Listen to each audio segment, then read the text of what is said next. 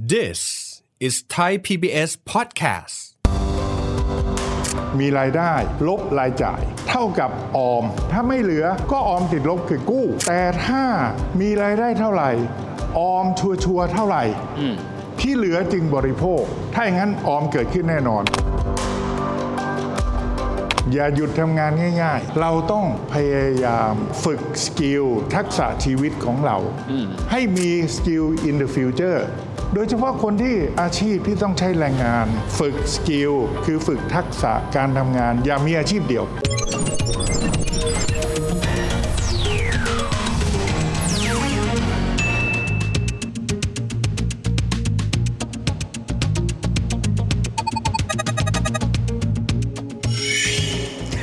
ดีครับท่านผู้ชมครับ ยินดีต้อนรับเข้าสู่รายการเศรษฐกิจติดบ้านนะครับ ถ้าหากว่าใครเป็นแฟนรายการของเราคงจะทราบนะครับ ว่าเมื่อไม่นานมานี้เนี่ยเราได้มีการจัดงานเสวนาเรื่องเกี่ยวข้องกับการเงินนี่แหละครับ ที่มีหัวข้อดังต่อไปนี้ครับก็คือแนะกลยุทธ์สู่ความมั่งคั่ง ฉบับมนุษย์เงินเดือนนะครับซึ่งในวงเสวนานั้นก็จะมีผู้ทรงคุณวุฒิหลากหลายมากมายที่มาพูดคุยกันด้วย แต่ว่าหนึ่งประเด็นนะครับซึ่งถือว่าเป็นประเด็นสำคัญมากๆเลย ในยุคนี้ใครๆก็บอกว่าสังคมไทยนั้นเนี่ยเป็นสังคมเข้าสู่ผู้สูงอายุไปแล้วผู้คนในยุคปัจจุบันก็จะมีอายุที่ยืนยาวมากขึ้น ดังนั้นครับการเตรียมเรื่องของการเงินนะครับสำหรับวัยเกษียณเรื่องของการออมเป็นสิ่งที่มีความสำคัญเป็นอย่างยิ่งเลย แต่เวลาครั้งใดก็ตามที่เราบอกว่าจะต้องมีเงินออม คนส่วนใหญ่จะพูดแบบนี้ครับ เงินจะใช้แต่ละวันน่ะยังไม่มีเลย นะครับ แต่เราไปดูนะครับ มีข้อแนะนำดีๆ จากวิทยากรของเราในวันนั้น ก็คือท่านรองศาสตราจารย์ ดรเจิมศักดิ์ปิ่นทองนะครับ ท่านเป็นนักเศรษฐศาสตร์แล้วก็นักสื่อสารมวลชน ท่านได้มีการเปิดมุมคิด และให้ข้อแนะนำที่น่าสนใจเอาไว้ ดังนี้ครับ ผมแบ่งคนเนี่ยเเป็นสามช่วงวัยสมมุติง่าย ๆ ว่าขณะนี้เนี่ยอายุไขเฉลี่ยของคนไทย เฉลี่ยประมาณ 79 ปี ตีซะว่า 80 ก็แล้วกัน ถ้าแบ่งเป็นสามช่วง จะมีช่วงแรกคือช่วงที่พ่อแม่ลงทุนการศึกษาให้กับเรา ครับ ซึ่งเราเองก็มีหน้าที่ในการที่จะเรียนรู้ เพื่อที่จะไปประกอบอาชีพในช่วงที่สองอืมช่วงที่สองคือช่วงระหว่าง 20 ถึง 60 โดยประมาณ ครับ เป็นช่วงทำงานทุกคนคงเห็นด้วยกับผม และช่วงที่ 3 คือช่วงประมาณหลัง 60 ไปแล้ว ถ้าหยุดทำงาน ก็เป็นช่วงในการที่เราจะใช้เงินจากที่เราทำงานและเก็บออม เพราะฉะนั้นถ้าดูภาพในในในภาพนี้นะครับ ช่วงแรกเป็นช่วงเรียนที่พ่อแม่ลงทุนให้ และช่วงที่สองคือทำงานแล้วก็ออม แล้วจะเอาเงินออมนั้นไปใช้ในช่วงที่สามถูกไหมครับ ช่วงที่สามนั้นก็ประมาณประมาณ 20 ปีดรวิทย์ถามง่าย ๆ นิดเดียวครับ ตอนนี้ยังไม่ถึงช่วงที่สามใช่ไหมยังครับอาจารย์ ถ้าถึงช่วงที่สามแล้วเกิดอยู่ได้ 20 ปีครับ และหยุดทำงานและอยู่ยาวไปอีก 20 ปีครับ อยากจะมีเงินใช้เดือนละประมาณเท่าไหร่ เอาผมติ้งต่างเอาเลขกลมๆก่อนนะอาจารย์ สมมุติว่าผมต้องการใช้สัก 20,000 บาทครับอาจารย์ อะถ้าต้องการเงินใช้ 20,000 บาท เป็นทั้งค่าอาหารค่ายารักษาโรค ค่าจีปาถะทั้งหมดเลยนะ20,000ครับ20ปีตายเนี่ยต้องใช้เงินประมาณเท่าไหร่ วันที่หยุดทำงานเนี่ยต้องมีเงินออมประมาณเท่าไหร่ โอ้โห อาจารย์ถ้าคิดแบบนี้ ปีหนึ่งเราจะใช้ประมาณสักสองแสนห้านะโดยประมาณ ก็ประมาณสัก5ล้านอย่างนั้นป่ะอาจารย์ ถ้าเอา20,000คูณด้วย20ปีครับ และคูณด้วย 12 เดือนถูกไหมครับ ใช่ครับอาจารย์ ก็เกือบเกือบ5ล้านคือ4ล้าน8ตีซะว่า5ล้านครับ แต่ถ้าดรวิทย์จะใช้ 40,000ต้องมีเงินเก็บเท่าไหร่ เกือบ 10 ล้านนะครับอาจารย์ ประมาณ 10 ล้าน วันที่หยุดทำงานและอีก20 ปีตายครับ10 ล้านจะมาจากไหน นั่นสิอาจารย์อะสมมติผมผมสมมติติ้งต่าง เรารับจ็อบไปเรื่อยๆ แต่อายุมาก ๆ ก็ทำงานไม่ได้ทุกวันว่าอาจารย์ ครับ เพราะฉะนั้น 10 ล้านที่จะใช้ในช่วงหลัง ก็คือช่วงที่เราจะต้องเก็บออมตั้งแต่ช่วงวัยทำงาน คนมักจะคิดว่าการออมคือเงินที่เหลือใช้ ผมถามชาวบ้านเยอะแยะหมดว่าทำไมไม่ออม ก็จะกินยังไม่มีหรือจะให้ออมได้ยังไงนั่นแหละครับอืมใช่ไหมครับ การที่บอกว่าจะกินยังไม่มี ก็แสดงว่าในสมองของเขามีสมการอยู่ว่า มีรายได้ ลบรายจ่าย เท่ากับออมอืม ถ้าเหลือจึงออม ถ้าไม่เหลือก็ออมติดลบคือกู้ แต่ถ้าเรามี culture ใหม่วิธีคิด มีรายได้เท่าไหร่ ออมชัวร์ๆเท่าไหร่อืมที่เหลือจึงบริโภค ถ้าอย่างนั้นออมเกิดขึ้นแน่นอน เพราะมันชัวร์ๆเลยว่าจะออมกี่เปอร์เซ็นต์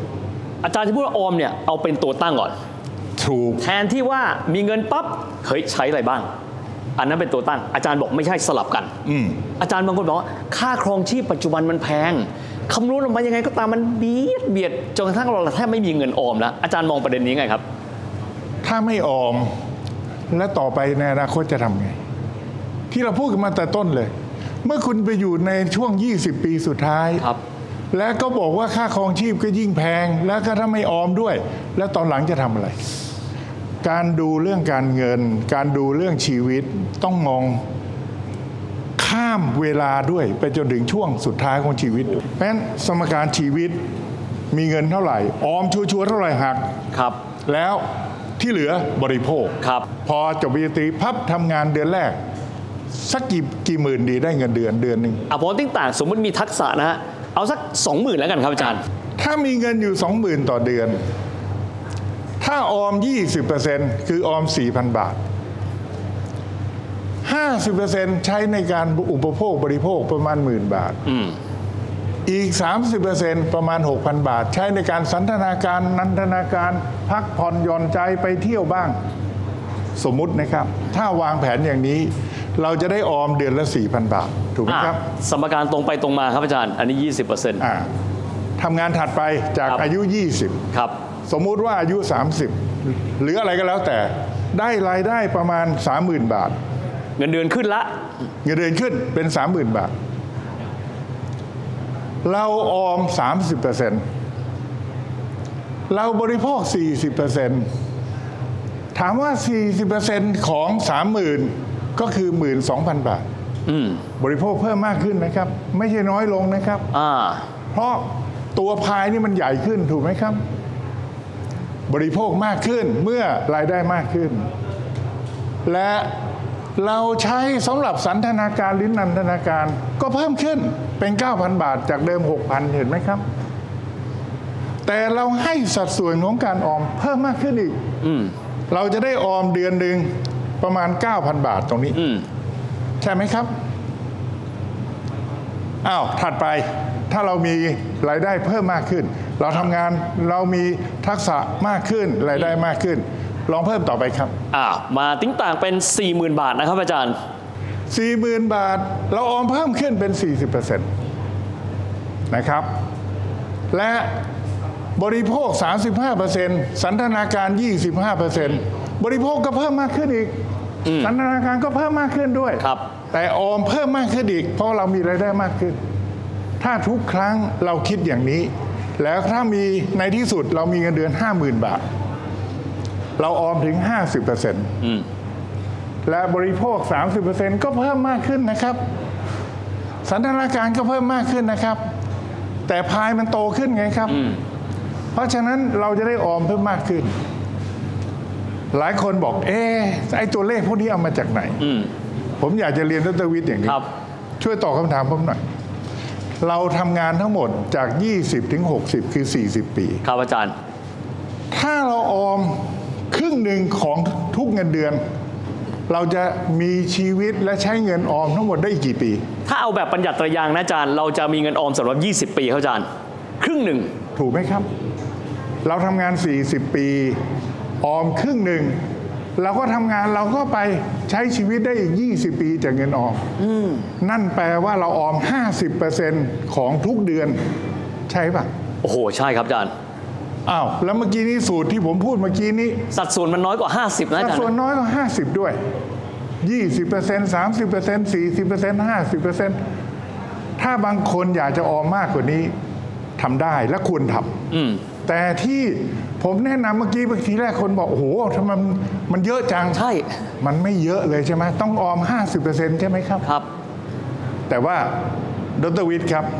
ลองแค่อย่างที่ผมพูดก่อน อืมและเงินอย่าปล่อยไว้เฉย ครับ ๆ เงินออมตอนแรกไอ้ยี่สิบเปอร์เซ็นต์สามสิบเปอร์เซ็นต์สี่สิบเปอร์เซ็นต์จะต้องรู้จักบริหารจัดการที่เอาไปลงทุน อืม ที่เอาไปฝากเอาไปลงทุน มันก็จะได้งอกเงยตั้งแต่เราอายุ 20 กว่ากว่าๆพอเราหยุดทำงานอายุ 60 กว่า เงินอันนั้นก็จะโตขึ้น มันก็จะพอใช้ได้ แต่ข้อสำคัญก็คือที่เราพูดกัน คนมักจะคิดว่าจะกินยังไม่มีหรือจะให้ออกใช่แบบเนี้ยเสร็จครับ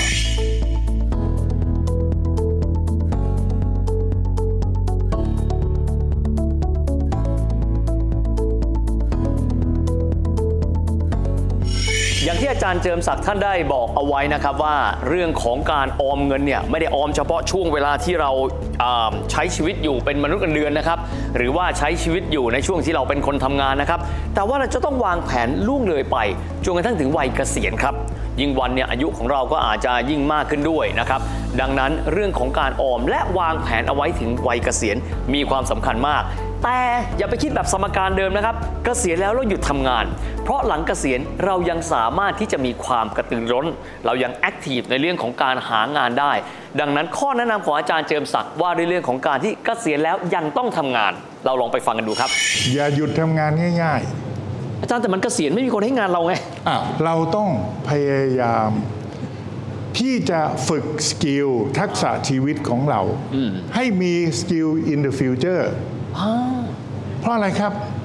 โดยเฉพาะคนที่อาชีพที่ต้องใช้แรงงาน พอถึงจุดหนึ่งแรงงานมันอ่อนลงครับมันทำงานเก่าลำบาก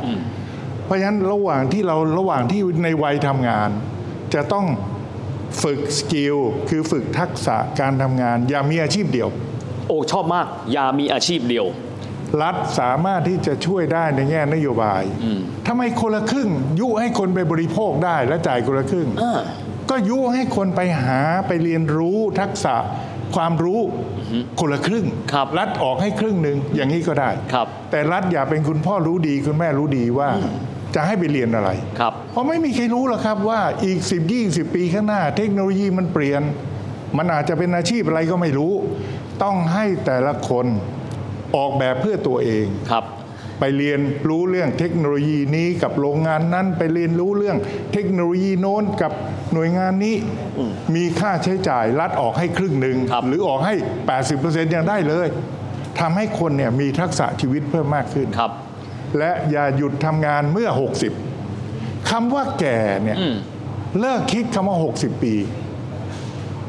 เลิกคิดแกคำนี้ออกไปเลยเลิกคิดเลยครับคำว่าแก่แล้ว แปลว่าอะไร แปลว่าเราพึ่งพาตัวเองไม่ได้แล้ว จึงแก่โหอาจารย์ชอบนิยามนี้มาก แก่คือเราพึ่งพาตัวเองไม่ได้แล้ว ถูก และอย่างไรจึงเรียกว่าเราพึ่งพาตัวเองได้ครับอาจารย์หนึ่งต้องพึ่งพาตัวเองทางเศรษฐกิจให้ยาวที่สุดลองคิดคือเราเรามีเงินพร้อมใช้โดยที่ไม่ต้องพึ่งผู้อื่น ใช่ เพราะฉะนั้นหนึ่งทำงานต่อ วางแผนตั้งแต่วัยทำงานว่าต่อไปฉันจะทำงานประเภทไหนอย่างไร ต่อไปให้ยาวที่สุดครับคำว่าทำงานพึ่งตัวเองทางเศรษฐกิจยาวที่สุด ยาวไปจนใกล้ตาย อืมก็จะเจ็บสั้นสุด แล้วก็ตายเลยครับโอ้ สุดยอด แต่ถ้าเราหยุดทำงานเร็ว ไอ้ช่วงนี้ก็จะยาวครับเงินออมก็จะใช้เยอะ ร่อยหรอไม่มีอะไรมาเติมเลยไงถูก inflation อีก เพราะฉะนั้นเราทำงานไปนะครับครับ ประเด็นที่สองเงินที่เราจะใช้เนี่ยที่หลังจากทำงานยาวแล้วนะครับ มันก็จะต้องมีเงินออมอยู่จำนวนหนึ่งครับที่เราจะต้องนำมาใช้ ตอนนั้นก็บริหารจัดการให้ดี แต่ถ้าแก่แล้วบริหารจัดการไม่ทัน ต้องบริหารจัดการเมื่อไหร่ครับวัยทำงานเหรออาจารย์ถูกต้องกลับไปวัยทำงาน เพราะฉะนั้นทุกคนจะต้องวางแผนการเงินตั้งแต่วัยทำงานครับ ใช้ไอ้ช่วงก่อนวัยทำงานเป็นช่วงในการเรียนรู้ ว่าถ้าเรามีเงินอยู่จำกัด เราจะทำยังไงให้มีประสิทธิภาพที่สุด เป็นช่วงเรียนรู้ครับพ่อแม่สำคัญวัยทำงานเป็นช่วงที่สำคัญที่สุด ที่จะคิดถึงในช่วงสุดท้ายด้วย ว่าเราจะทำยังไงครับตรงนี้แหละครับ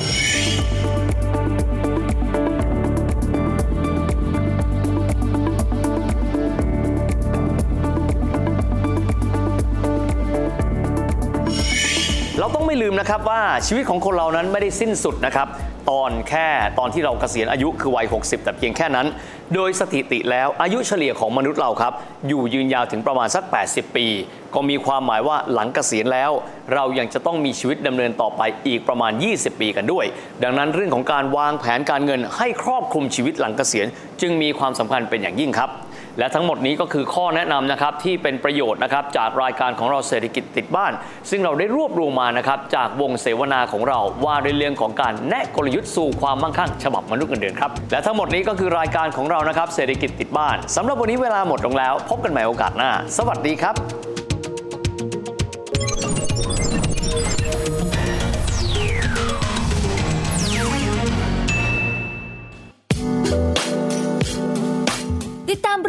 ทางเว็บไซต์และแอปพลิเคชันของไทย PBS Podcast Spotify SoundCloud Google Podcast Apple Podcast และ YouTube Channel Thai PBS Podcast Thai PBS podcast. View the world via the voice.